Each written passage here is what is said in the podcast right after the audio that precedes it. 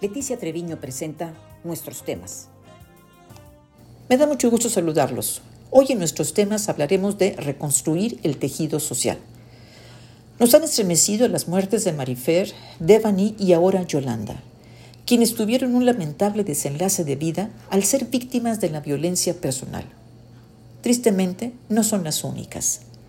Está el caso de Daisy, una mamá que en Montemorelos mató a una de sus hijas e hirió de gravedad a otra.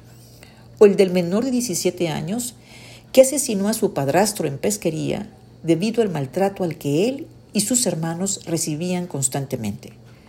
De igual forma, un joven de veinticinco años en Juárez, quien asesinó a su esposa, a sus hijas de siete y tres años, a su madre y a su padrastro.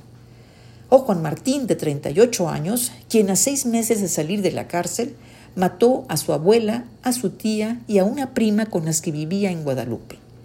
O el del pasado abril, en donde un joven mató a su esposa en una discusión. Violencia familiar. Todos los días nos enteramos de diferentes formas y situaciones violentas. El fin de semana pasado mataron a diez personas en veinticuatro horas. Y esta situación no es exclusiva de Nuevo León. También Guanajuato, Zacatecas, Michoacán, Nayarit y Quintana Roo están viviendo situaciones extremas, principalmente por, leas, por peleas entre grupos antagónicos del narco, violencia urbana. Son temas tan dolorosos que dañan a la persona, a la familia y a la sociedad. Afectan la convivencia, la realización personal, la movilidad ciudadana y el bienestar. Y lo triste, nos vamos acostumbrando a ellos y a no tener respuestas oficiales. En la relación temor, placer, morbo, se reproducen de diferentes formas, con crónicas urbanas más graves que la realidad, con referencias de humor y en el extremo con modelos de vida que se replican.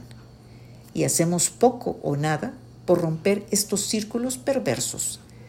El otro día, en un programa de televisión, los conductores jugaban a ver quién tenía la mejor puntería para aventar la chancla como medida correctiva. Y hasta gritaban «cállate» al hijo imaginario. ¿Y qué me dice de la piñata de Devany como homenaje a las desaparecidas? Nos hemos degradado tanto. La violencia engendra violencia. Mientras no hagamos algo por revertirla, seguiremos con esta enfermedad personal y social. Según los especialistas, la pandemia y el confinamiento trajeron como resultado, entre otros factores, el incremento en las adicciones, crisis económicas por falta de empleo, el deterioro de la salud mental y afectaciones severas en las relaciones familiares. Pero ciertamente no todo es atribuible al COVID, que sin duda agravó la situación. Se necesita regenerar el tejido social como una de las soluciones a esta problemática. Esto equivale a trabajar en las entrañas de la comunidad a través de resignificar las heridas que se tienen y trabajar en el deseo de sanarlas.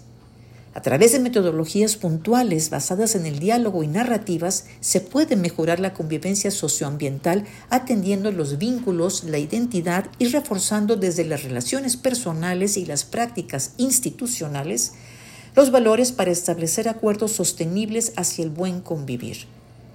Es promover la cultura de paz, el respeto a la diversidad, la legalidad y el diálogo constructivo entre vecinos y autoridades.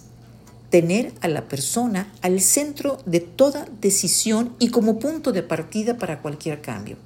Si no empezamos por nosotros mismos, difícilmente podemos esperar cambios mayores.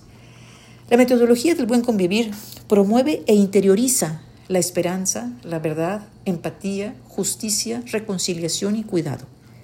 Es trabajar en comunidad, en la conciencia de los aspectos que como grupo están afectando para identificar lo que se necesita cambiar, asumir responsabilidades y establecer acuerdos. Hay especialistas que pueden realizar y aplicar estas metodologías del buen convivir.